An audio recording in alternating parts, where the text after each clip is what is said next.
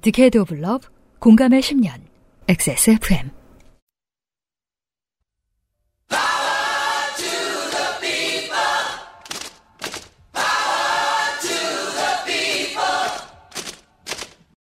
XSFM입니다. P, O, D, E, R, A.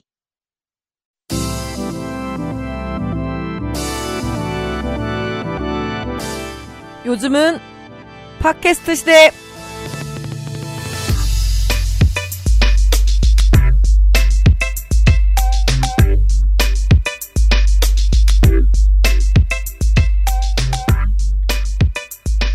지구상의 청취자 여러분 한 주 잘 지내셨습니까? 한국 한반도 전체에 얼마 되지 않는 아주 짧은 가을 옷 입는 날씨에 한강가에서 전해드리는 요즘은 팟캐스트 시대 487번째 시간입니다.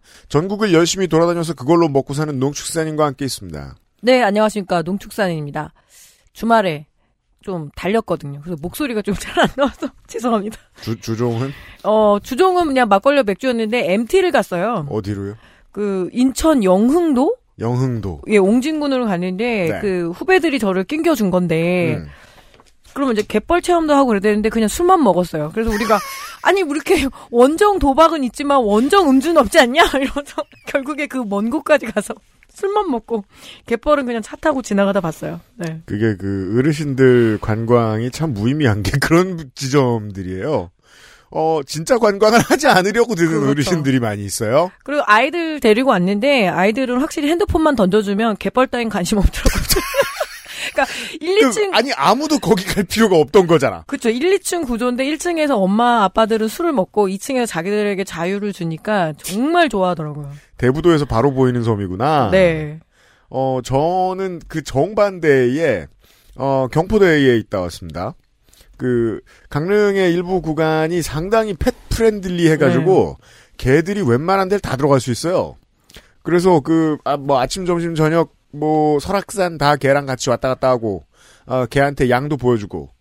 우리 동네는 댕댕이들을 환영하는 갈비집이 생겼어요. 아, 그래요? 네. 그 고깃집을 원래 잘 못 데리고 간다면서요? 냄새랑 막 이런 것 때문에 그런가요? 아니, 모르겠어요. 기본적으로 식당 사장님들은, 그리고 식당에서 일하는 사람들은, 어, 개가 들어오는 걸 좋아하기 힘들어요. 그렇죠. 근데 아무래도. 특히 갈비집인데 그래서 아예 그 현수막으로 엄청 홍보하고 있더라고요. 아, 예. 예. 그, 자, 그래서 이번 주에, 어, 개랑 여행을 다니고 와서 느낀 건데요. 어, 여러분 최대한 다닐 수 있을 때 열심히, 다닐 수 있을 때 열심히 다니십시오. 예. 어, 직업 특성상 꼭 농축산인 같은 것이 아니면 더더욱이 짬을 내서 일부러 다니셔야 됩니다. 그, 어, 밖을 돌아다니고 구경하고 이러는 게 귀하지 않다 보니까 농축산인이 아무래도 그 인생 특성상, 그러니까 네. 술만 먹고 온 모양인데, 여러분들은 그렇지 않을 겁니다. 여행 많이 하는 가을 되시길 바랍니다. 요즘은 팟캐스트 시대가, 어, 여행길의 친구가 될 수 있어요. 살다 보면 생기는 모든 일이 이야기이며 당신의 삶은 이야기로 가득합니다. 인생이 고달픈 세계인의 한국어 친구, 10년째 변함없이 여러분 곁을 지키고 있는 최장수 한국어 예능 팟캐스트, 요즘은 팟캐스트 시대는 당신의 이야기로 꾸며집니다. 술, 술자리에서 누구랑 싸웠어요? 원성 개 높아졌었나봐. 노래를 그렇게 또 불러요, 또. 왜 그런 거야, 도대체 다들 늙어가지고. 뭐라 그래? 본인이 제일 열심히 한 거구만. 아, 당신 혹은 당신 주변의 어떤 이야기라도 좋습니다. 요즘은 팟캐스트 시대 이메일 xsfm25 gmail.com 조땜이 묻어나는 편지 담당자 앞으로 여러분의 사연을 보내주시면 에디터와 사장이 모두 읽고 방송에 소개된 사연을 보내주신 분께는 커피 비노에서 더치커피, 주식회사 빅그린에서 빅그린 niche perfume body wash를 TNS에서 요즘 치약을, 꾸루꾸루에서 꾸루꾸루 요파씨 선물 edition을 큐비엔에서 보내드리는 사르락토 1개월분을, XSFM이 직접 보내드리는 XSFM 관여노 티셔츠를 선물로 보내드립니다. 요즘은 팟캐스트 시대는 커피보다 편안한 커피 비노 더치커피, 완벽 비건 맛집 비오는 날의 숲 밀키트, 피부의 해답을 찾다 derma cosmetic 앤서 19에서 도와주고 있습니다. XSFM입니다. 묻는다. anti-aging에 대해, trouble care에 대해, 묻는다. 진짜 화장품에 대해. 피부 고민, 단 하나의 해답. 앤서 19.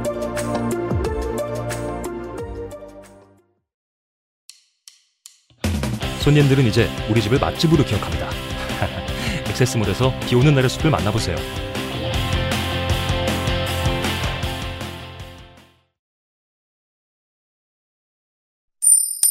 좋게 된 광고주. 네. 조물주 코너. 네. 아, 안녕하세요. 예. 그 오프닝이 참 저한테 와닿습니다. 왜요? 아, 다닐 수 있을 때 다녀야 돼. 네, 다닐 수 있을 때 다녀야 됩니다. 음. 네, 저는 지금 당분간 못 다녀요. 지금 목소리가 매우 참혹한 지금 상황입니다. 네. 우리가 우러러보고 있어요. 아, 제가 이제 그 우리 청취자 분들도 이제 제가 허리에 좀 문제가 있다는 사실은 잘 아실 텐데. 일부 청취자분들은 알고 네, 계십니다. 일부 청취자, 아 이게 오래된 얘기니까요. 네. 저희도 10년 됐잖아요. 그렇죠. 네, 근데 최근에 크게 음. 예, 와서 음. 지금 그 XSFM 창사 이후 네. 유례 없는 음. 서서 녹음을 하고 있어요. 그렇습니다. 저희가 우러러보고 있어요. 꼭 그거 같아요. 왜 We Are the World 할 때 왜 그 가수들이 나와서 서서 하잖아요. 아, 네, 한 그렇죠. 파트씩 말아가지고 지금 딱 그 파트 맡고 계신 것 같아요. 이게 농축산인이 되게 오랜 기간 방송사를 여기저기 다녀봤지만 어, 서서 녹음하는 사람 볼 일이 없거든요. 포지션상. 네. 그러니까 We Are the World. 오늘이 저의 유작이 될 것 같아요. 그 마지막이라도 정말 최선을 다하겠습니다. 네.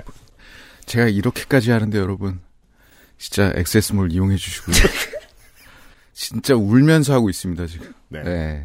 자, 뭡니까? 앤서 19. 앤서 네, 나인틴 아. 지난 그, 우리 저 액세스몰 그 추석 이죠. 네. 네, 일단은 추석에 액세스몰 많이 이용해 주셔서 진짜 감사하고. 아, 기록 나왔어요? 네, 네. 뭐 하여튼 뭐 많이들 지금 사실 경기가 엄청 안 좋아요. 맞아요. 그래서 사실은 2, 3일에 한 번꼴로 제가 각종 회사들한테 전화를 받습니다. 음. 예, 뭐, 그러니까 도산 위기다 뭐 이런 얘기 진짜 많이 듣거든요. 음. 제가 요즘 같이 진짜 경기를 이렇게 불경기를 체감하는 게 없었던 것 같아요. 네. 예, 정말로 진짜 힘든 상황인데 음. 그럼에도 불구하고 엑스, 엑세스몰에서 그 많은 또 물건을 네. 구입을 해주셔서 감사합니다. 진심으로 감사하고요. 음.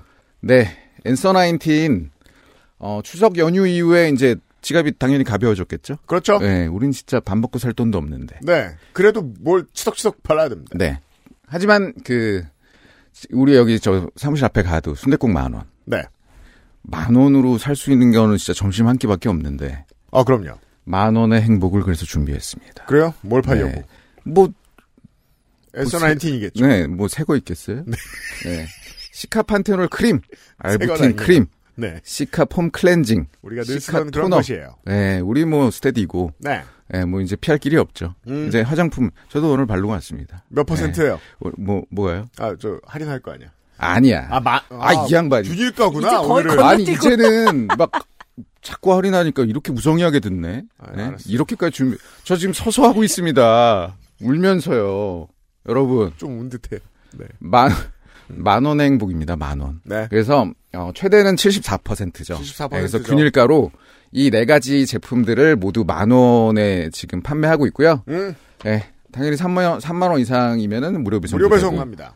거기다가 전 구매 고객 화장솜 20매 증정. 코튼을 줍니다. 예, 이게 뭐 그냥 저기 우리 저기 그 화장지 뽑듯이 음. 그렇게 가벼운 게 아닙니다. 아, 네. 화장솜이라는 거는 음. 예. 이거 톡톡톡 발라줘야 되거든요. 그렇습니다. 화장솜 20매. 음. 거기다 30만 원, 아니 3, 3만 원. 근데 3만 원. 눈도 안 보이네요. 허리 숙이지 마, 허리 숙이지 마. 예. 네. 3만 원 이상 구매 시 이디야 아메리카노 CP. 네. 예, 요거 커피도 그 줍니다. 카누처럼 타먹는 거죠. 네, 네, 예, 네. 그거 그렇죠. 맞습니다. 음. 요거까지 주는 음. 요 행사를 기획을 했거든요. 그래서 어 주머니 사정 농독치 않은데 음. 웬서 나인틴으로 또 그 소소하게 돈 얼굴에 관리하시고. 또 예, 투자하십시오. 네. 예. 고맙습니다. 네. 어, 유면상 PD의 콘서트가 끝났습니다. 네, 수고하셨어요. 감사합니다. 조심히 돌아가세요. 말을 보태고 싶어도 오늘은 길게 잡아둘 수가 없어서. 에디터가 문 열어주는 게스트는 없습니다. 예. 지금 문 열어주고 있어요. 남은 아픈데 왜 자꾸 웃음이 나지? 미안하게. 힘들어요, 힘들어요. 예. 네.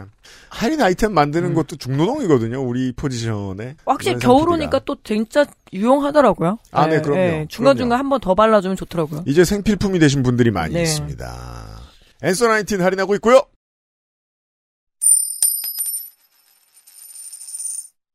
우선 후기. 이준 씨의 후기를 보시죠. 안녕하세요. 그린라이트 아티스트 이준입니다. 네, 인스타에서 보셨죠? 네, 봤습니다. 아침부터 인스타에서 낯익은 얼실이를 보고 도파민 넘치게 하루를 시작했습니다. 사수 출신 엄마의 아 그랬군요. 음. 어머님이 어, 사연을 네 번 보내서 겨우 한 번 되셨나 봐요. 넌 반이 캐릭터 빨이라는 비방과 시기 질투를 견뎌야 했지만 그래도 즐거워. 그 생각보다 많은 엄마들이 예. 자식이 잘 되는 걸 좋아하지 않아요. 그렇죠. 그런 성향이 있어요. 내가 더 잘 나가야 돼! 막 이러면서. 네. 유후. 참고로 얼실이는 아크릴판에 새긴 게 아니라 시트지에 빚어놓고 오려 붙인 거랍니다. 아, 그러니까 이게 인쇄를 해서 이렇게 했구나. 그래서 그렇게 똑같이 봐요. 잘 나왔구나. 네. 예. 스컬은 말씀하신 대로 스크러가 맞고 음. 일종의 밈으로 추임새와 형용사처럼 쓰이는 편입니다. 용례가 워낙에 스컬해서 뭐라 정의 내리기가 어렵네요. 네, 그래서 지금 어, 농축산인 보라고 보시라고 어, 용례를 붙여드렸습니다. 옆에 짤로. 그러니까 스컬 그리고 스 와, 이게 어떻게 구분해야 되죠? 뭐 스컬, 스컬, 스컬 이렇게 해서 뭐 다 있던데 하나 시- 그러니까 시옷하고 쌍기역이 있잖아요. 이게 그 언어 공부가 네. 어려운 점 중에 하나가 native는 공부해서 배운 게 아니거든요. 네. 그래서 심각하지 않아요. 이걸 공부하려고 하면 끝도 없습니다. 이게 허, 헐의 변형이죠. 실제로는. 그거 시옷 쌍기역하는 거 이거 이 새끼 막 그러고 볼게 상관없지 가지고 이 새끼 할 때 그 새끼인가. 스컬을 약하게 말하는 거예요. 어 그래서 숙골까지는 저는 그 생각은 안 했습니다. 솔직히 그건 문학인이니까 하는 생각이고. 그래서 이주은 씨가 예. 못 알아들었어요. 그렇군요. 숙걸은 도대체 무엇일까요? 숙걸이 아니고요. 숙골 검색해 보시고요. 쌍기역입니다. 되게 성숙한 뭐 소녀도 아니고요. 아니다, 엄마도 따 뭐예요? 엄마는 어. 알아들었어요. 엄마한테 그러니까. 물어보세요, 이주은 씨. 네. 푹 삶은 뭐 그 숙걸. 푹 삶은. 네, 숙으로 시작하면 보통. 그죠. 네. 이렇게 또 하나 배워갑니다. 그리고 등교 시간 이슈 관련인데요. 제가 어리석게도 진행자분들이 약한 자들은 살아남을 수 없는 시대를 살아오셨다는 걸 망각하고야 말았습니다. 당장 저희 엄마만 해도 버스로 1시간 반, 자차로 30분 걸려 등교했다는 얘기를 꽤 많이 들었는데 어쩌다 15분 가지고 징징징거릴 생각을 했는지. 아니 그럼 자차로 가셨다라는 거는 세대상 엄마가 좀 스페셜한 케이스 아닐까요? 저 제가 중학교에 걸어서 한 30분 걸렸던 것 같아요. 저도 그 정도. 예. 근데 그것도 그나마 근거리 배치 받았는데도 그 정도긴 했어요. 예. 어 그건 그랬는데 예. 네 자차로 30분? 그러게요. 그럼 상당히 먼데. 예. 네. 음. 사연의 주인공인 친구의 후기입니다. 사실 여러 가지 얘기를 해줬는데 특히 동물 소리가 정말 똑같았대요. 이게. 이상한 게 요파시 진행하다 보면 정말 이상한 게 옛날부터 어 정말 아무렇게나 했는데 똑같다는 음. 얘기를 들을 때가 많아가지고 동물 소리가 똑같았다. 이상입니다. 이 모든 이야기와 드래곤자가 내 사연 읽어줬다 하는 자랑에 동생이 그래서 상품으로 꾸루꾸루가 오냐네요. 절대 꾸루꾸루를 주시라는 압박이고요. 지금 그럼 지금 꾸루 읽어 꾸루 서 꾸루꾸루. 어. 결과는 예. 어 저희가 보내드리면 확인하시고요 이주은 씨. 그- 어, 이보다 훨씬 센 어필을 많이 받아봤지만 음. 저희들은 보내고 싶은 대로 보냈습니다. 또 대중교통에서는 워낙 그 정신 세계가 독특하신 분들이 많아서 음. 오늘 아침에는 요, 요 시기가 어떠냐면 옷차림이 좀 정돈이 안 돼 있어요. 맞아요. 진짜 코트를 입고 나오는 사람부터 해갖고 저는 그냥 얇은 outer 하나 입고 나왔는데 음. 그런데 어떻게 오늘 반바지에다 민소매 입은 남성이 계시는 거예요. 음. 그 나는 그래도 아 뭐 이렇게 겉에 후드 잠바라도 하나 입겠거니 했는데 정말 그러고 나왔더라고요. 음. 아, 내가 아침에 라디오 가는데 되게 일찍 나오잖아요. 음. 그런 식이에요. 그리고 막 40도에 육박하는 그 더운 날씨에도 패딩 코트 입은 남자도 있고. 그게 그 그런 사람들은 많이 봐요. 예. 저딱 가을이잖아요. 지금 예. 딱 가을 날씨라요, 청취자 여러분.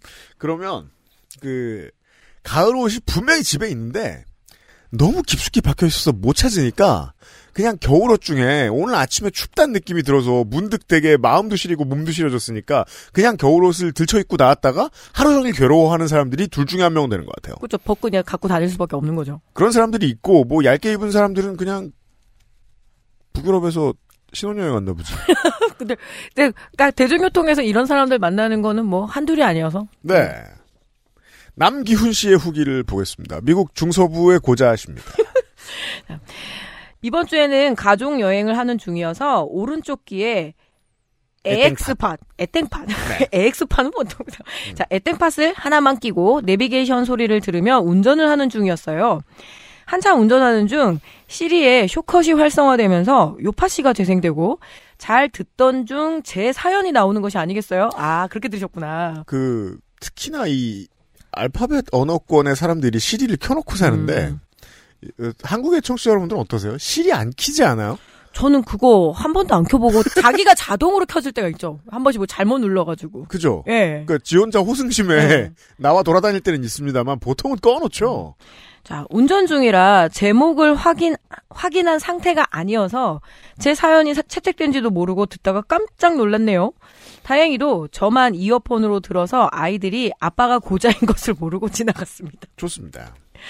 뭐 알아도 상관없잖아요. 예. 그리고 또 계속 미국에서 크셨을 테니까 네. 자제분들이 그 고급 단어는 모르실 음. 거예요.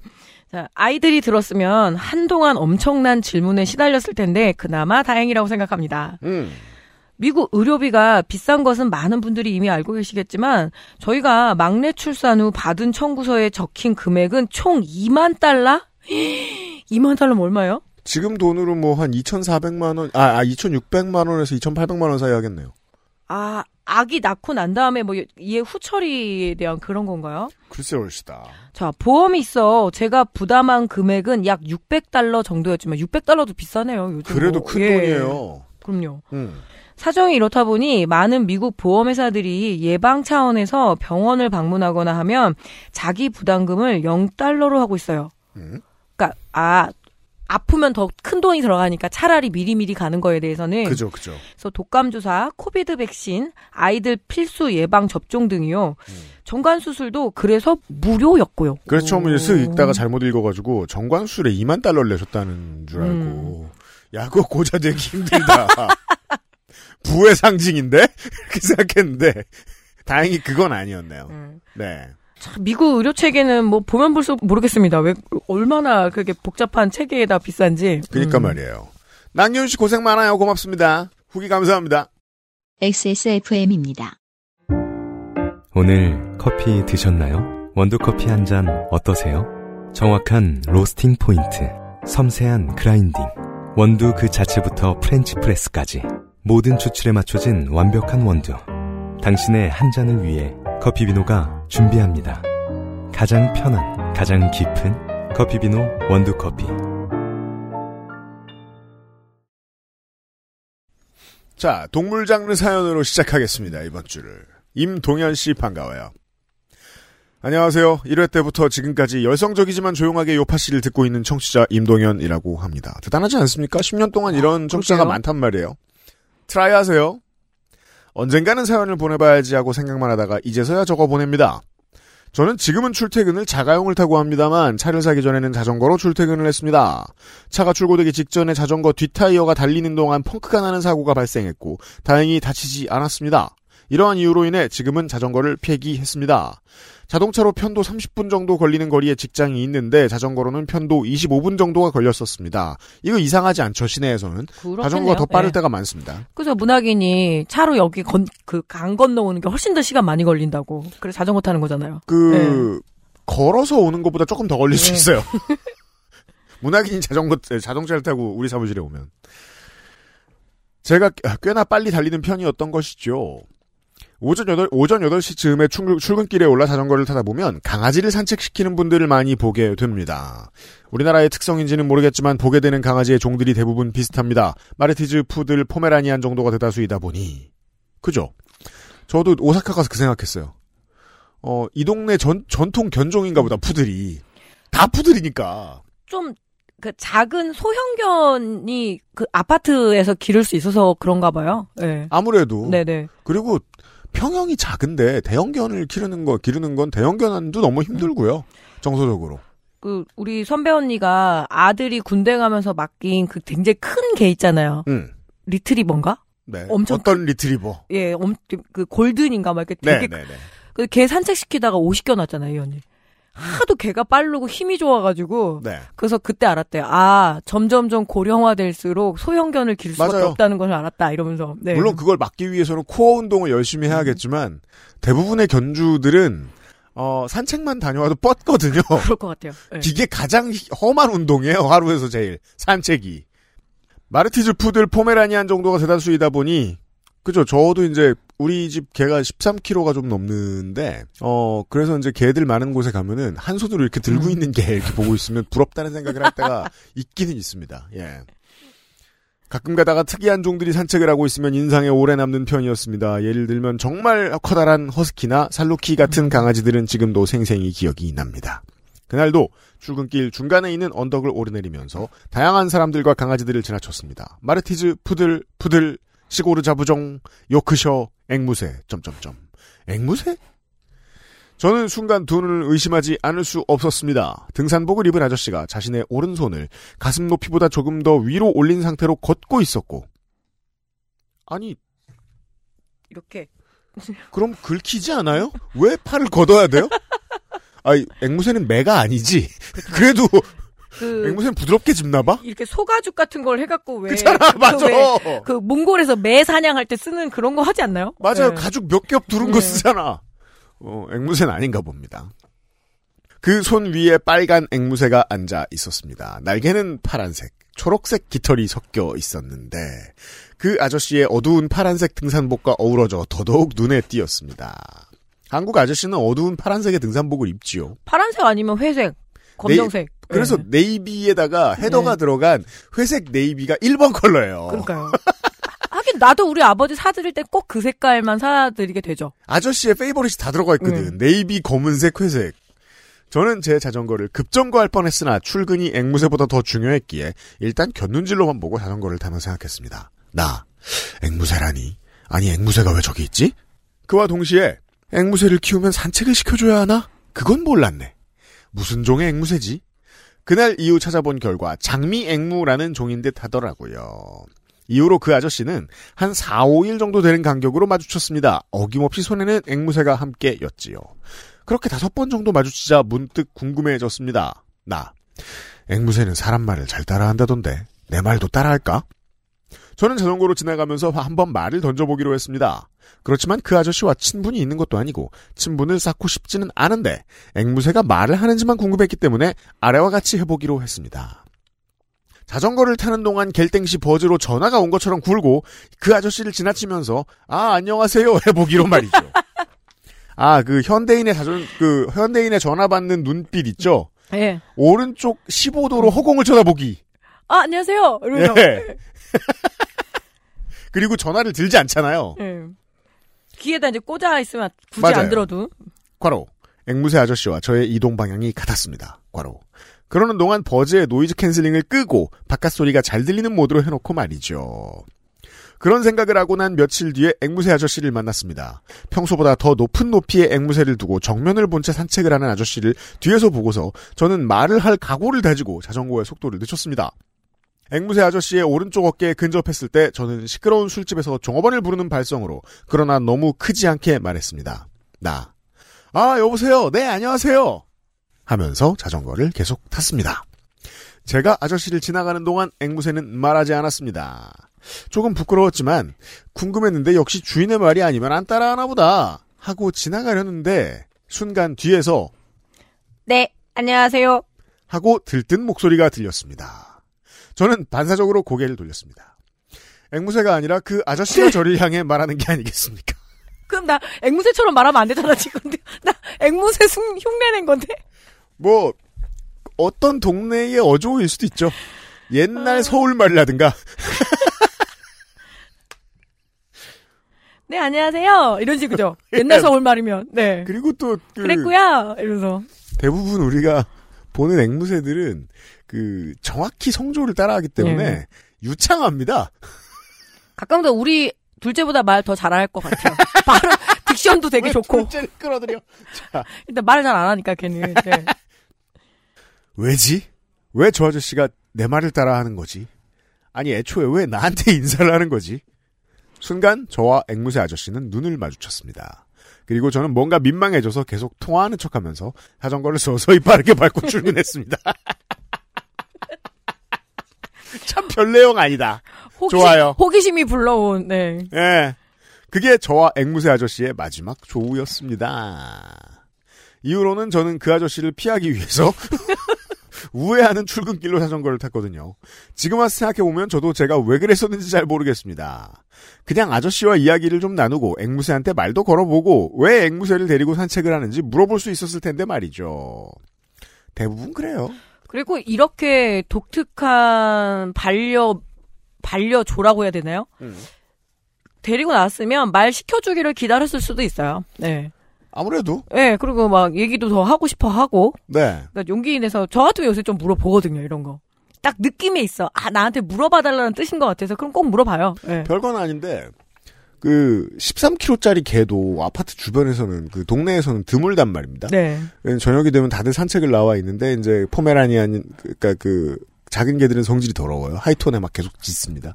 그런 애들을 두고 이제 크고 조용한 개를 보면은 어 견주들이 물어봅니다. 이것저것. 저는 어 대답해주기 싫지만 네. 그 정도 대답해주는 건 익숙해지거든요. 금방 금방. 그 정도는 얼마든지 할수 있어요. 사람들하고 말트기 싫어도 할 수 있어요. 그럼요. 음. 근데 제가 이제 이때 그 좋아하는 제 어 그 제가 아주 좋아하는 격언이 있죠. 어 총각들은 자주 가는 식당에서 주인이 친절하게 굴면 그 다음부터 안 간다. 그렇다니까요. 그- 그러신 거예요. 네. 그 냉랭한 종교 중에 하나가 천주교라고 보통 얘기하거든요. 네. 어느 순간 안 가냐면 옆 사람이 자매님 반갑습니다. 그럼 안 가요. 네. 그 다음에 그리고 자꾸 앞에 와서 앉으라고 하면 안 가요. 그래서 우리가, 그래서 우리가 그저께, 그래서 우리가 다 냉담 중인 거야. 막 이러면서. 친절하고, 어, 다정하면 우리는 좀 음, 괴롭다. 네. 그러니까 말이에요. 네. 임동현 씨도 그런 걸 거예요. 그때 앵무새 아저씨도 굉장히 민망했겠죠. 제가 좋게 되었다기보다 그 아저씨가 더 좋게 되었던 일이었을지도 모르겠네요. 요즘에는 차를 타고 다니면서 앵무새 아저씨를 볼 수가 없네요. 이사를 가진 건지 어쩐지는 모르겠지만 혹시 앵무새 아저씨 다음에 뵌다면 인사하고 싶어요. 그리고 앵무새랑도 인사해보고 싶어요. 사실 아저씨의 앵무새 참 이쁘거든요. 어, 근데 궁금한 건 있어요. 제보를 받아야 될 것 같은데, 음. 이런 앵무새 같은 종류도 함께 이렇게 산책을 가다 후두둑 날아갈 수도 있고, 음, 뭔가 이벤트가 생길 수도 있잖아요. 다른 사람 머리 위로 날아간다던가. 음, 근데 앵무새의 목줄을 할 수는 없으니까, 음. 뭐 이렇게 새 장을 들고 가야 되나요? 그냥 이렇게 갖고 가도 돼, 데리고 나가도 되나요? 아니, 기본적으로 그 조금이라도 반려 인구가 있으면 네. 어, 시장은 열리게 돼 있습니다. 그 물건을 다 팔아요. 네. 저도 그건 알아요. 그 새용 어, 하네스가 있어요. 아, 그래요? 당연하죠. 오, 몰랐어요. 새 몸에 맞춘 하네스가 있어요. 아, 나는 주로 닭만 보다 보니까. 새가 날기 싫으면 낙하산이 펴지게 생긴 수준의 음. 아주 예쁜 하네스들이 있어요. 갑옷 같은. 근데 새 좋아하는 그 반려인구도 많이 늘어나더라고요. 탐조인?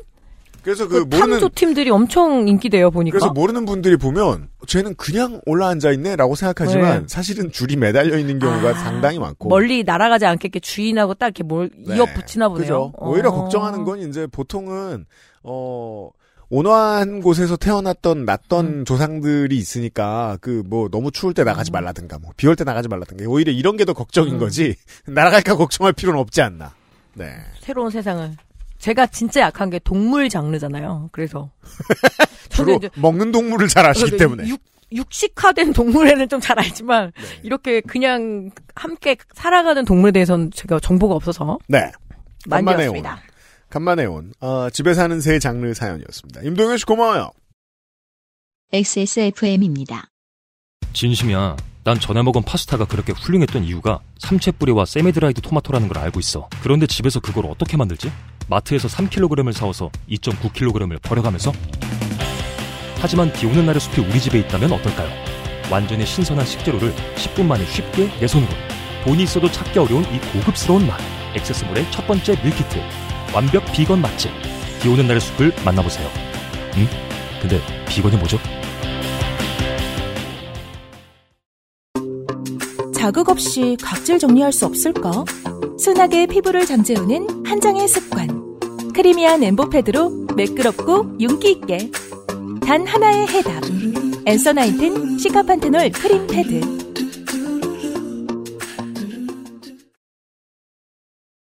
이백오십육 회 때, 어, 그때의 주인공이었죠. 어, 도쟁이를 만나서 밥을 얻어먹고 여기저기 절을 하고 그냥 도망친 정하늘 씨. 네. 어, AI가 그 빙의 AI가 얼마나 멍청한지 알 수 있어요. 지금 빙에다가 요파씨 256회 물어보니까 어, 2023년 9월 26일에 방송됐대요. 정말 멍청입니다. 이거 뭐 한 4년도 더 된 것 같구만. 정하늘 씨 반가워요. 안녕하세요. 오랜만에 찾습니다. 옆으로 두 번, 앞으로 두 번, 차차차 저라고 과일 먹튀한 부산의 정하늘입니다. 저도 이 반가워요. 사연은 들었었어요. 오랜만이에요. 예, 다름 아니라 저는 2년 전쯤 서울로 이주했습니다. 아마 뭐 직장 때문이신 것 같습니다. 아이고, 복잡한 곳으로 오셨네요. 지금은 서울의 도심에서 회사를 다닙니다. 가로 열고 교외 그곳. 이라고 하셨는데 네. 어, 대통령실을 말씀하시는 거라면 정하늘 씨가 저희가 못 보는 사이에 극우 유튜브 일을 좀 하셔서 인정도 받고 어디 저저 트럭을 뭐 몰고 가가지고 막 약자들을 괴롭히고 이런 영상도 찍으시고 했을 텐데 그랬으면 정하늘 씨를 제가 따로 알았을 텐데 그건 아니신 것 같고 그- 용산구 어디에서 일하시고 사시나 봅니다. 삼각지 일대를 이제 네. 돌고 계- 돌아가는 삼각지에 계시나 보네요. 음. 자, 저는 아주 뜨겁고 유구한 덕질의 역사를 가지고 있는데요. 아, 네. 그런 분이 많아요. 덕질 네. 장르인가 봐요. 현재도 현역 21세기 아이돌을 덕질하고 있습니다. 어감 봐요. 현역 21세기라는 말이 붙은 걸로 봐서 예. 어, 2020년대에 데뷔한 가수가 아닐 거예요. 데뷔한 지 한 20년 됐을 가능성이 높은 음. 그런 가수들 얘기하는 것 같아요. 저도 한참 끊겼다가 이제 우리 딸내미가 음, 그 덕질을 스트레이 키즈? 음. 그래서 미아야? 내가 그러면서 근데 What? 근데 아 자꾸 그 얼굴하고 맞춰보라는 거 자기가 좋아하는 멤버가 근데 그 중에서 아니, 8명 어떻게 다 맞춥니까? 그러니까 다 똑같이 생겼는데 그 다 똑같이 생겼 근데 그 중에서 한 명 멤버가 이름이 음. 한번 들으면 잊을 수가 없는 본명이더라고요. 그래요? 용복이라고. 아, 네. 그래서 그 멤버만 지금 열심히 기억하고 있어요. 심지어 뭐 스트레이키즈 사인만 받아다 주면 공부 열심히 해서 좋은 대학 간다 그래가지고 음. 제가 K 본부에 아는 피디님한테 부탁해서 사인까지 받아다 줬는데 아, 네. 예 결과는 그냥 그렇습니다. 이렇게 덕질 도와주다가 가셨어요. 그런 저에게 20세기 아이돌이 따로 있습니다. 음, 99년 데뷔해서 히트곡 한두 곡 정도 남기고 대단한 스캔들로 망해버린 아이돌. 사실 음. 이 사연 내에 이 가수의 이름이 나오진 않습니다만 어, 어떤 연령대 청취자분들은 누군지 유추가 가능하시겠죠. 참고로 네. 저는 모르겠습니다. 저는 알 것 같아요. 왜냐하면 99년에 데뷔한 아이돌 제가 알고 정확히 아는 거는 G.O.D랑 플라이 투더 스카이밖에 음. 없는데 이 사람들은 한두 곡을 남기고 망하진 않았거든요. G.O.D는 이번에 추석에 그 KBS에서 큰 콘서트 크게 했잖아요. 네. 네. 그게 원래 나훈아 심수봉 이런 급만 했던 거잖아요. 근데 이제 G.O.D야. 그러니까요. 예. 자, 대절 버스 타고 곧 디너쇼도 예. 할 거예요, 그럼. 그렇죠. 근데 그 버스? 디너쇼를 하면은 정말 이제 그 급이 달라지는 거잖아요. 음. 그 예전에 우리 아버지가 뭐 이미자 선생님이라고 해야 되나요? 이미자 선생님, 뭐 패티기 선생님 해서 정말 이제 마지막이라고 해서 제가 큰 돈 들여서 아버지 디너쇼를 보내드렸거든요. 음. 얼마로 지나가는데 아직도 하고 있던데요. 그- 디너쇼 한다고? 그때 분명히 마지막이라고 했거든요. 이건 나쁜 게 아니고요. 어, 돌아가실 때까지 굴릴 거예요.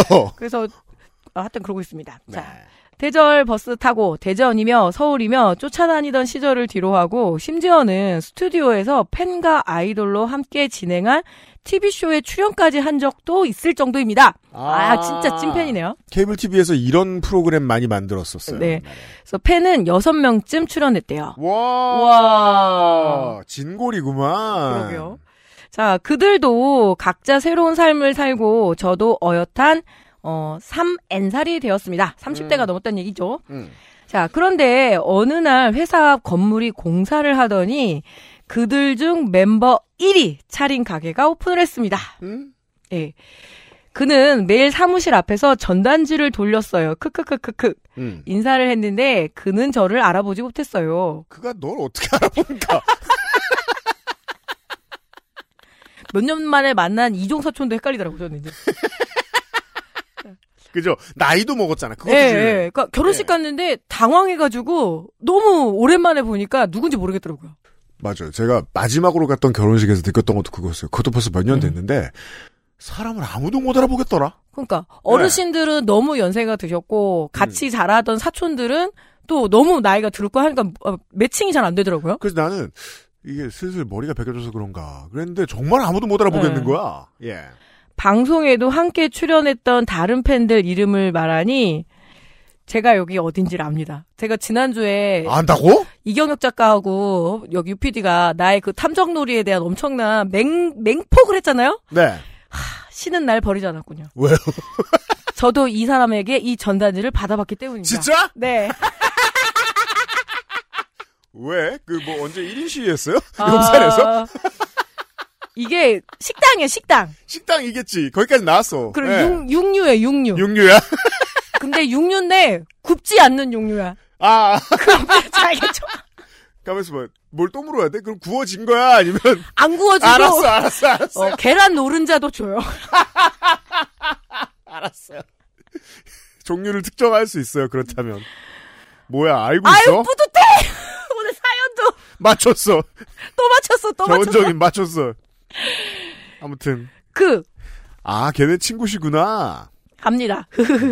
그 친구들에게 톡을 보내서 나는 모르는데 니들은 안다고 말해주었어요. 아, 그 정도, 아, 맞다. 아까 네. 제가 좀, 좀 제대로 못 이해한 게, 이, 이런 TV 프로 찍을 때 여섯 명에 든다. 네. 그럼 사실, 가수 입장에서는 기억나는 팬들이긴 해요. 그리고 매니저가 연락처도 알고 있어서 만약 음, 이런 맞아, 프로그램 맞아, 있으면 맞아. 바로 하고 맞아, 맞아. 그리고 제가 덕질하는 거 꽤 오랫동안 참여 관찰을 한 적이 있거든요. 예. 그러면 이걸 참 기획사에서도 잘 활용해 먹더라고요. 아, 그렇죠. 오늘 왜냐면 어디 가는데 막 예를 들어서 그 커피차 같은 거 안 오면 다른 음. 멤버는 오- 다른 사람들은 오는데 얘만 안 오면 너무 그러니까 그런 것도 미리미리 다 얘기하고. 기획사들 입장에서 네. 열정적인데 사고를 안 치는 팬들만큼 중요한 안전 자산이 없어요. 그러니까 네. 로드 매니저들의 중요한 역할들이기도 하더라고요. 음. 자, 사무실에 현 덕질 아이돌의 잡동 굿즈가 있는데 음. 그 탓에 회사 사람들은 저희 현 아기 구 오빠를 모두 알고 있단 말입니다. 그러니까 이- 지금 좋아하는 어, 그 그렇죠. 아이돌, 그다음 옛날 좋아했던 지금 이 이게 사실 사장님. 덕질 안 하는 사람들한테는 좀 외국어거든요. 네. 잘 이해하셔야 됩니다, 청취자 여러분. 네. 자, 모두가 사무실 들어올 때마다 회사 사람 봤어? 오늘 앞에 땡땡 있던데? 를 말했습니다. 오늘도 그는 저희 회사 주차 구역에 주차를 하고 있었고, 진짜 바로 앞이군요. 예, 그리고 거기가 진짜 주차난이 심한 곳이거든요. 아, 그래요? 네. 아, 뭐 용산구가 주로 다 그렇죠. 예. 오빠, 차 빼래요! 했는데도 그는 저를 알아보지 못하고, 그, 네네, 금방 빼드릴게요. 누가 잠깐 가게 들어가서 나오면 바로 빼드릴게요. 라며 멋쩍게 웃었습니다. 한때 사랑했던 아이돌. 현업에 충실한 것 같아 눈물 겹다가도 역시 나는 개미 1이었나? 현타가 세게 오기도 하고. 그러니까 못 알아보니까 그렇게 섭섭하겠네요. 음. 혹시 매일 당신의 아이돌을 만나는 분이 있으세요? 라고 물어보네요. 네. 어, 있으면 답변들 해주시기 바라고. 저는 아이, 뭐, 같은 아파트 단지에 한번 말씀드렸는데 최양락 팽현석 부부가 살아요. 아, 그래요. 그 전에 네. 살던 아파트에 그래가지고 미용실을 가도 마주치고 그러니까 같은 미용실을 다녔었거든요. 그러니까 음. 저도 연예인과 같이 미용실 다녀본 적이 있는 거죠. 근데 최양락 씨그 바가지 머리는 그냥 아무나 집에서 냉면 그릇 덮고 깎을 수도 있을 것 같은데. 주발이라고 하죠. 예.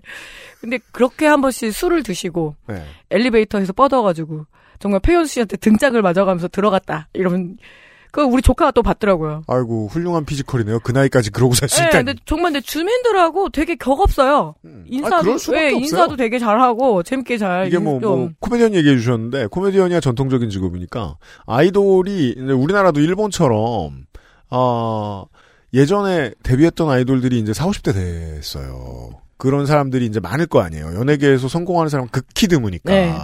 그러면 지금 보통 이제, 뭐 직장인이 된 사람들도 마- 덜어 있습니다만은 대다수는 이제 1층 노동자가 돼 있단 말이에요. 자영업 사장님이 돼 있단 말이에요. 네.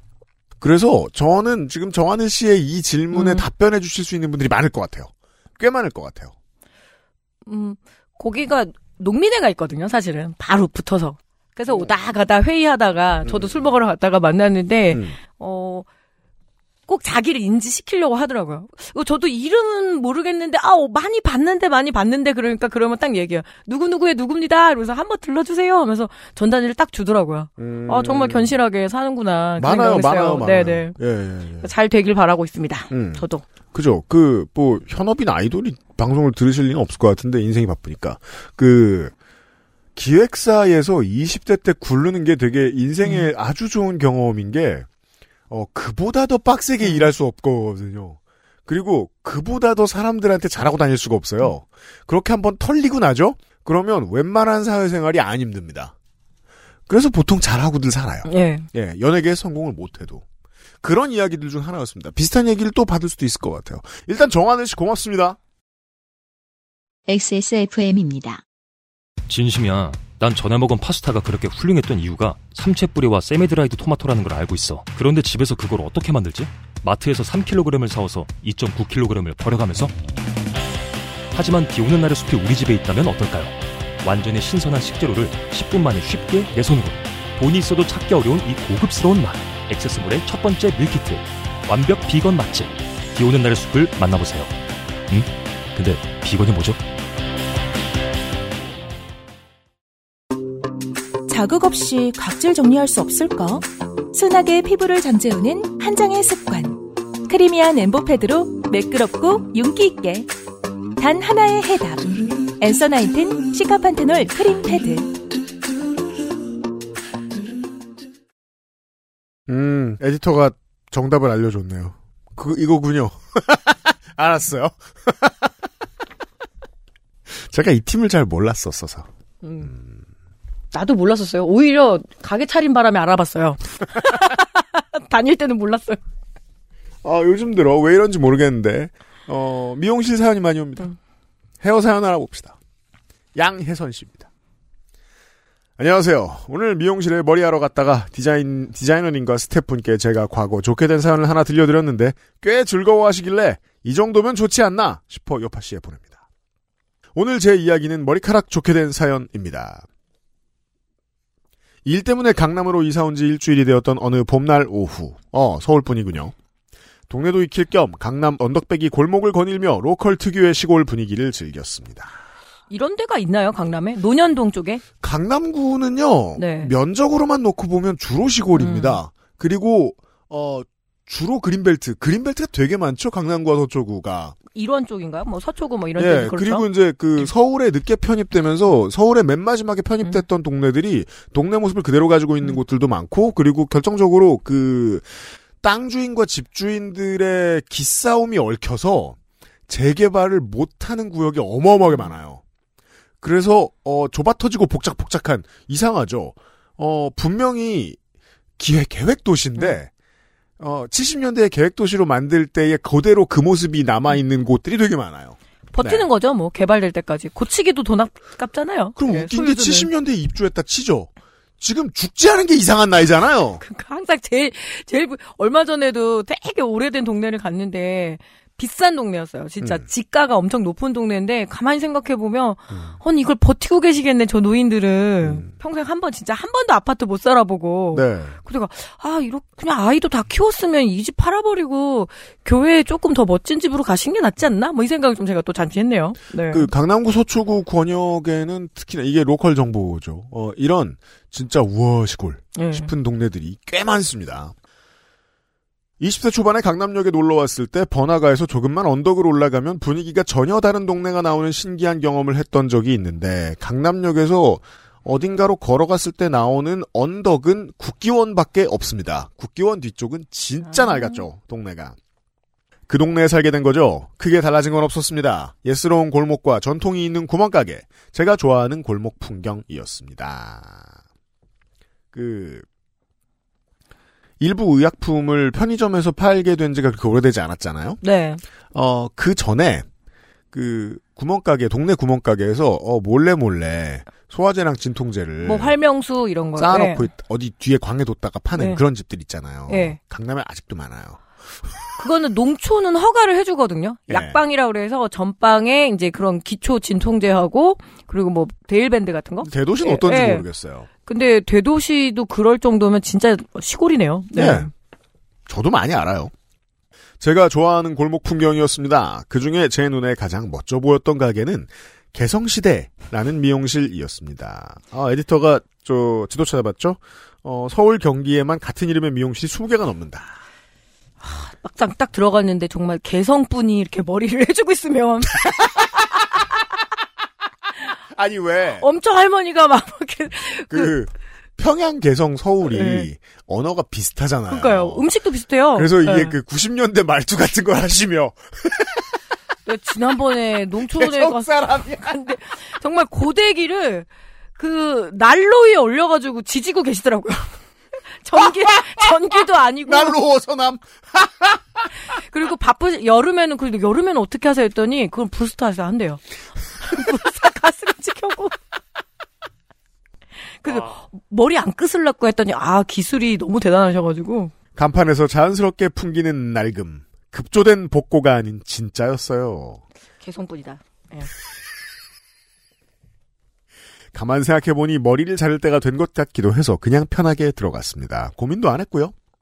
저는 예술성이 필요한 샵은 1인 샵이 좋다고 생각하는 편이어서 아 이게 무슨 마음인지 알아요.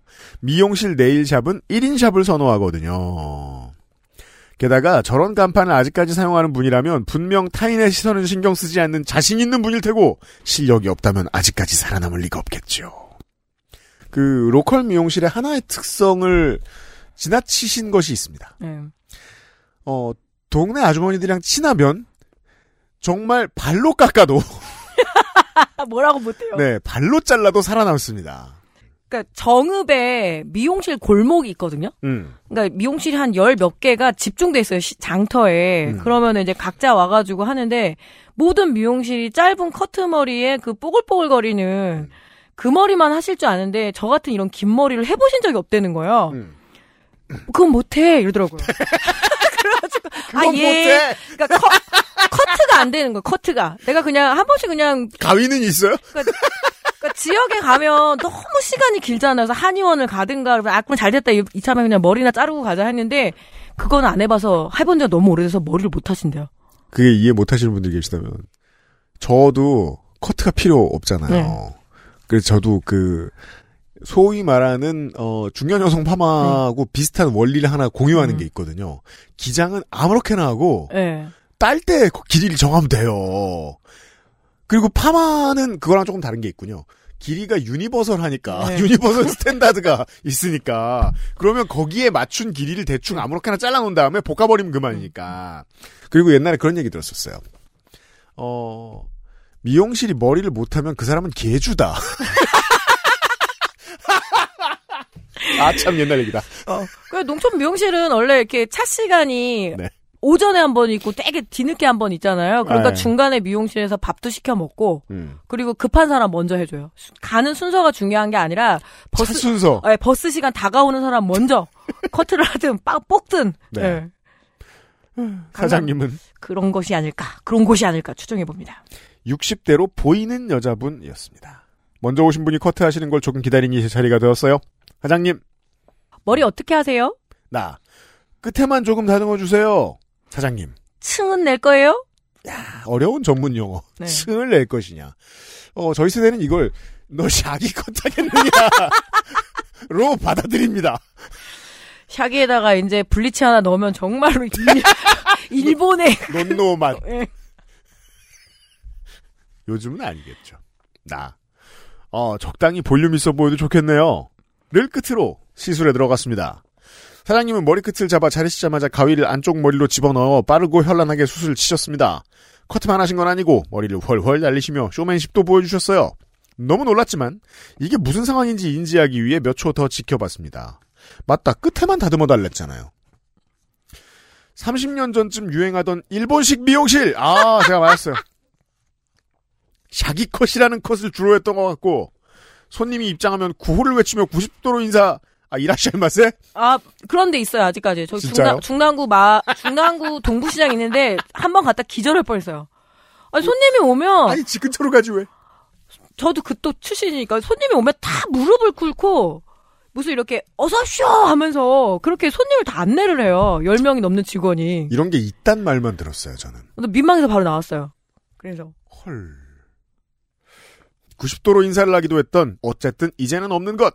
상황을 이해하고 나서 저는 그만 자를게요. 라고 말했어요. 정중한 오더 같은 느낌이었는데 사장님이 이걸 못 들으셨어요. 왜? 어떤 사장님들은 못 들을까요? 가장 중요한 요청이 네. 나갈 때. 흘러가는 1초 2초 짧은 시간에도 제 머리숱은 텅텅 비어가고 있었어요. 저는 판단했어요. 사장님이 지금 매우 심취하셨기 때문에 최면에서 저분을 깨워야 한다. 즉시 오른손 손바닥을 선서하듯 얼굴 위치까지 재빠르게 올리며 크게 소리쳤어요. 그만! 다행히 멈추셨고 우린 동시에 거울을 봤어요. 입장할 때 길고 풍성했던 제 머리카락은 목 라인을 따라 어깨선을 따라 몸통 쪽으로 최대한 바싹 붙어 있었어요. 아 누구 머리처럼 된 거죠? 그럼 최양락 씨 머리? 아니요, 아니요. 그분은 볼륨을 그렇게 수술 아예 안 칠 것 같고요. 어, 그 왜, 일반적으로 21세기 초반의 남자 아이돌, 얼굴 갸르스름하고 일본풍으로 잘생긴 남자는 베개 아흔아홉이 이 머리를 했어요. 그 꽃보다 남자에 다 출연했던 그 예, 막- 꽃보다 막 남자씨. 띄우고 예, 머리. 강동원 씨 같은 네. 사람도 데뷔 초에는 이런 머리 그쵸. 했었어요, 다. 이준기 씨 머리가 아닐까 싶네요. 아, 이준기 씨. 맞네. 그러니까 감이 확 오네요, 진짜. 제가 또 떠오르는 건 아이유 씨. 음. 이런 양반들. 음. 원장님의 작품 설명은 이러했습니다. 머리숱이 너무 많아도 안 이뻐서 좀 쳤다. 그러니까 처음부터 오더를 귀에 담지 않았다는 네. 겁니다. 사실 저는 풍성한 머리숱 덕분에 머리 감고 자도 아침에 손질 없이 외출이 가능합니다. 볼륨이 좋으니 앞머리만 예쁘게 만들면 돼서 정말 편해요. 게다가 제 머릿결이 예쁘다고 생각해서 머리에 대해서는 늘 감사하게 생각하고 있습니다. 어쨌든 사장님이 말씀을 하셨기에 저도 답했습니다. 볼륨감 있어 보이게 해달라고 처음에 말했다! 사장님이 다시 받았습니다. 수술 쳐야 볼륨이 생긴다! 그, 그, 여기서부터가 우리 세대가 생각하는 미스테리죠. 음. 이 가게는 어떻게 20, 30년을 버텼지? 그러니까 할 줄 아는 것만 하는 거죠. 이 머리를 하는 사람만 갔던 걸 수도 있고. 그죠. 예. 자기 컷 장인. 그래서 긴 머리를 못 한다니까요. 농촌 미용실에서. 분명 우리 둘 중 한 명은 깊은 최면에 걸려 거울의 상을 왜곡하고 있는 것이었습니다. 그게 저일 수도 있겠지만 일단 개성시대에서 일어나고 있는 일을 멈추고 싶었습니다. 잠시나마 제가 뵌 사장님은 딕션 좋은 고성의 지시에 가장 잘 반응하셨기 때문에 그만 자르세요! 라고 했어요. 그러나 사장님은 더 자르고 싶은 욕망을 드러내셨습니다. 사장님, 머리카락은 키에 맞는 기장이 있다. 키에 맞는지 보기 위해 일어나서 다시 잘라야 한다. 이거 왠지 저 일본 무협지 말투로 해야 될 것 같죠? 키에 맞는 기장이 있다. 저는 처음 듣는 말이라 그게 뭔지 궁금해서 원하는 대로 해드렸어요. 그러니까 지금 우리 양혜선 씨가 키가 그렇게 크신 편은 아닌가 보네요. 그러니까 정하늘 너는 씨, 예, 아, 예. 아, 양혜선 씨. 아 정혜선 씨구나. 정혜선 씨. 양혜선 씨, 양혜선 씨, 예 맞아요. 그런데 키가 그렇게 크지 않으니까 머리카락까지 길면 네가 너무 짜리몽땅해 보이니 머리를 그렇게 잘라야 그런 말을 된다. 하고 싶은 예, 거죠. 예, 그렇죠. 일어섰지요. 대기 중이던 남자 남자 손님 두 분이 지켜보는 가운데. 제가 아까 얘기했죠. 그러면 이 남자 손님들은 다음번에 여기 안. 옵니다. 예. 젊은 사람일 경우. 두 분이 지켜보는 가운데 저는 쇼의 모델처럼 당당히 서서 다시 커트를 받았어요. 내부의 층이 두서없이 텅 빈 제 머리카락은 이제 길이마저 몽땅 잘리고 말았습니다.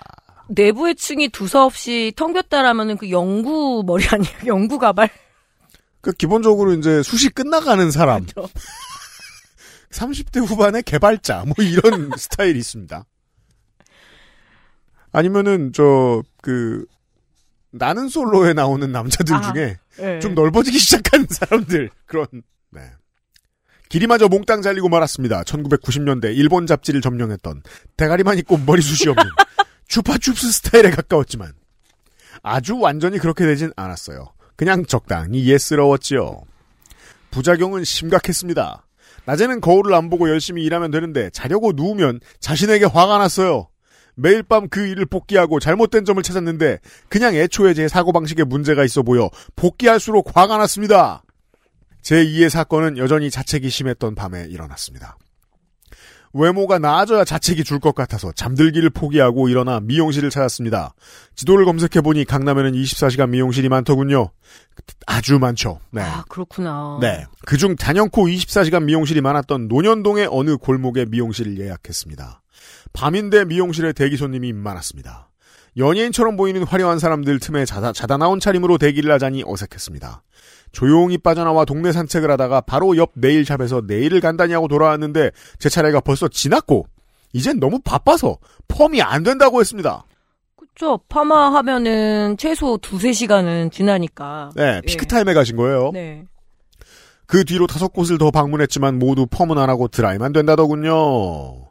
유흥업소 종사자를 위한 드라이 전용 시간대가 되어버린 거예요. 그렇죠. 이 로컬 특성입니다. 아, 그러니까 8이, 8할이 이런 분, 2할이, 어, 나이트 가는데 바로 구르프 마는 분. 그러니까 출근 전에 이제 이렇게 뭐라고 네? 그렇습니다. 팁 마- 맞춰서 네, 네. 가야 되니까요. 와, 음. 그러니까 이제 이해가 되네요. 그, 사실 이제, 이 지역보다 조금 더 먼 멀어도 상관없어요. 서- 전 서울 지역에서 24시간 미용실이 필요한 분들은 이 지역을 쓰시면 됩니다. 음. 적당히 포기하고 집으로 돌아가던 어느 골목, 저는 불 켜진 1인 샵을 발견했습니다. 바비 인형처럼 예쁜 언니가 직접 만들어 입은 듯한 청소제에 개성 있는 상의를 입고 무표정하게 저를 맞았어요. 개성을 되게 좋아하시는 것 같아요. 개성 오늘 이제 개성만 개성이 두르 쓰려다가. 예. 개성질만 부렸다. 맞아요. 그리고 이 골목도 흔한 아, 시골처럼 생겼습니다.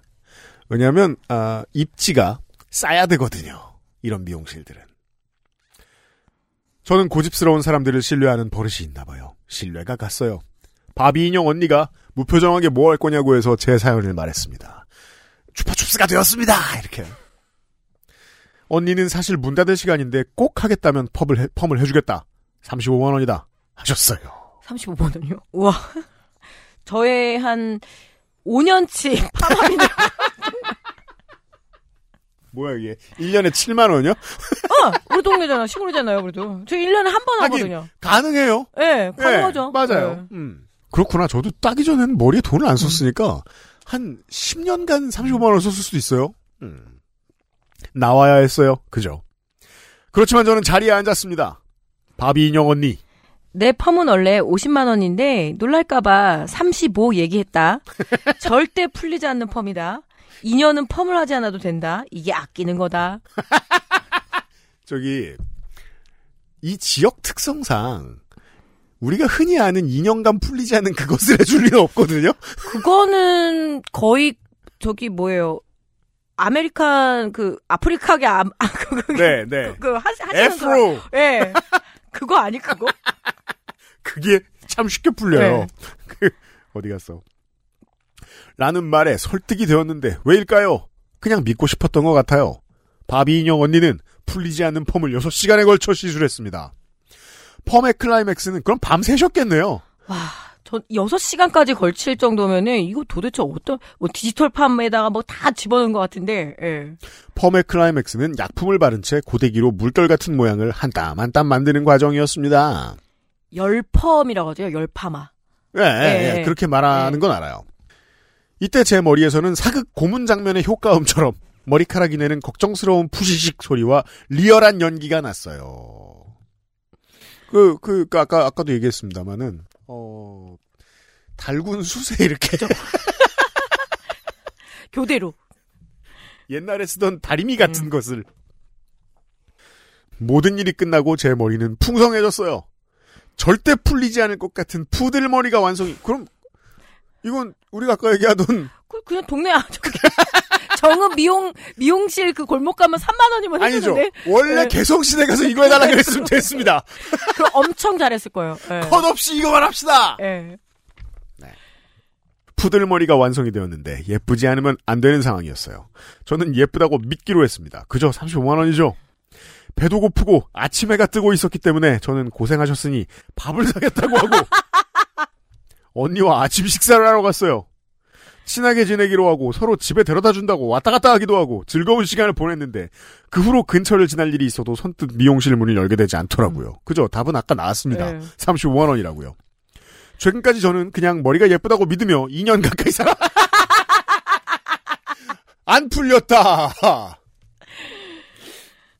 진짜 퍼머넌트인데 진짜. 예. 그러니까요. 펌은 절대 풀리지 않았고요. 머릿결이 많이 상해서 다른 머리를 하지 못했어요. 그열 주면서 막 엄청 강하게 말았으니 이게 나만 하진 않죠. 예. 네. 오늘 미용실에서 머리 한 지 얼마나 되었냐는 질문에 개성시대로 시작해서 절대 풀리지 않는 펌으로 끝난 이 사연을 들려드려 듣는 분들께 즐거움을 드렸기에 여러분들께도 시도해 봅니다. 제가 고집 있는 사람들을 신뢰하는 버릇으로 좋게 된 일도 많지만 천재적으로 잘하시는 분들을 만나 성공적인 결과를 얻었던 일도 많습니다. 탁월한 분들은 제가 요구하지 않아도 그 이상의 멋진 일들을 만들어내시니까요. 다만 그런 만남은 삶에 가끔 있는 행운이라서 일반화될 수 없지요. 때로는 대낮에 1990년대로 가는 문을 잘못 열거나 새벽에 꾼 꿈처럼 예쁜 여우에게 홀리기도 하고요. 추신. 개성시대에 제가 텀블러를 두고 나와서 30분쯤 뒤에 다시 찾아갔을 때 새로운 남자 손님들이 두 분이나 대기하고 있었습니다. 젊은 분, 연세 지긋한, 지긋한 분 모두 배웠어요. 아마 남성 커트를 아주 잘하시는 것 같습니다. 여성 손님이 저 외에는 보이지 않았던 것으로 보아 여성에 대한 영업은 안 하신 지 오래되지 않으셨을까 싶습니다. 그러니까 주로 동네 이제 커트. 제가 예. 맨날 그 강아지랑 같이 지나가는 골목의 미용실도 손님이 앉아 있으면 9할 9푼이 남성이었어요. 맞아. 그랬던 것 같다. 저는 사장님의 고객층이 아니었, 아니었을 뿐이지 않나 생각하며 강남권에 계신 편하고 레트로한 분위기를 좋아하는 남성 청취자라면 카리스마 있는 사장님의 커트를 경험해 보시길 권합니다. 끝나고 막 포마드 기름 발라줄 것 같아요. 쫙 해갖고. 실제로 그게 또 학원에서 가르치는 코스에 다 있대요. 네. 대체 왜 그런 전통적인 걸 중시하는지는 모르겠지만 그래서 다들 할 줄 아실걸요. 여성은 허시컷 좋아하시면 참 잘하시니 가보세요. 옛날엔 이걸 샤기컷이라고 불렀습니다. 아, 이걸 허시컷이라고 하는군요. 요즘은 그렇게 부르고 그래서 제가 둘 다 검색해봤는데 똑같은 것이 나옵니다. 그게 이제 강동원이냐 요즘 사람이냐가 다를 뿐. 강동원이야 푸들머리 파마를 해도 이쁘겠죠. 보통의 사람들은 자기한테 어울리는 거 아니면은 진짜 머리는 너무 속상하거든요. 어릴 때 정말 어 불합리하다고 생각했어요. 정말 소수의 사람들에게밖에 안 어울리거든요. 음. 이 샤기 컷. 왜 이렇게 많은 사람들이 해야 되나? 그러니까 얼굴도 조망만 하고 예. 어, 어, 머리 얼굴도 뻑 그래 하지 마 어울리지. 일본 우리 패션 잡지. 예. 예. 정말 많이. 그, 대학교 한 3학년쯤 되면은, 대학원의 선배 누나들이 다 그걸, 야, 이건 뭐 군대 미용실이 있나. 다 똑같이 그걸 하고 다니. 그리고 하는 말이, 엄마들이 하는 말이랑 똑같았어요. 편해. 그쵸. 그 절대로 그러니까 예. 편해서 계속 그 패턴을 따라가서 그 세대의 문화가 음. 생겨버리는 것도 있고. 예. 그렇습니다. 아, 의도치 않게. 미용실 사연을 많이 전달받게 되었습니다. 미용실 사연 또 보내주세요. 미용실 학년은 앞으로도 꾸준히 있을 것 같습니다. 인류의 머리털이 자라는 한. 그렇습니다. 웃긴 게, 그러게. 그리고 또, 문학인이, 이 분야 아예 몰라요. 아, 그쵸. 자기 머리가 그런데 뭐. 예. 그, 살면서 만져본 적이 없는 걸로 저는. 음. 미용실 가본 적이 없, 있을까? 다음 주에 한번 물어봐야 되겠다. 주로 이발소를 가나요, 그러면? 아니면 집에서? 저, 는 되게 오랜 세월 머리가 짧았었어서, 평생 미- 이발, 이발소를 갔었고, 무슨, 앨범 때 무슨 촬영 있을 때, 결혼식 날 아침, 미용실 거의 안 갔었어요, 빼고는. 그래서 아예 몰랐거든요. 이쪽 분위기가 참 독특하죠. 예. 음. 그리고 요즘은 남성들 전용 그 바버샵 그 되게 인기더라고요. 비싸서 엄두는 못 냈지만, 네. 갔다 오면 정말 딴 사람이 되는 특성은 있는 것 같아요. 만족도는 높고 확실히 미용실에서 남성 커트를 하면은 패턴이 있대요. 음. 그런데 그 요즘 새로 생기는 그 전문 이발소는 딱 맞춰서 해주긴 하더라고요. 비싸긴 한데 만족도는 많이 높다라고 꽤 그러니까 높다라고. 네. 그런 얘기도 환영해요, 청취자 여러분.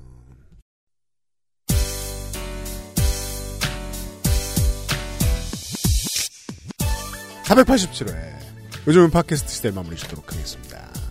어, 지난주에 그 문학인이 공천을 해가지고 요팟시 Greatest Hits에 새로운 사연들이 올라가 있을 텐데 꼭 들어보시고 투표 참여해 주시기 바라고. 이렇게 어. 공천 실패 한 번 했다고 이렇게 밀어내기를 당할 줄 몰랐습니다. 아니, 다음 달에 다시 노수산이 하게 해야 될 것 같습니다. 네. 저- 크게 저- 다르지 않던데? 적임자가 없습니다. 어, 예. 저는 양비론에 빠져들고 있습니다. 그러니까 외부 공천 심사위원장을 지금 초빙해야 될 판이야 지금. 비상대책위를 꾸려서. 요즘은 팟캐스트 시대 487이었습니다. 다음 주에 만나요. 감사합니다. 예, 고맙습니다. XSFM입니다. P, O, D, E, R, A.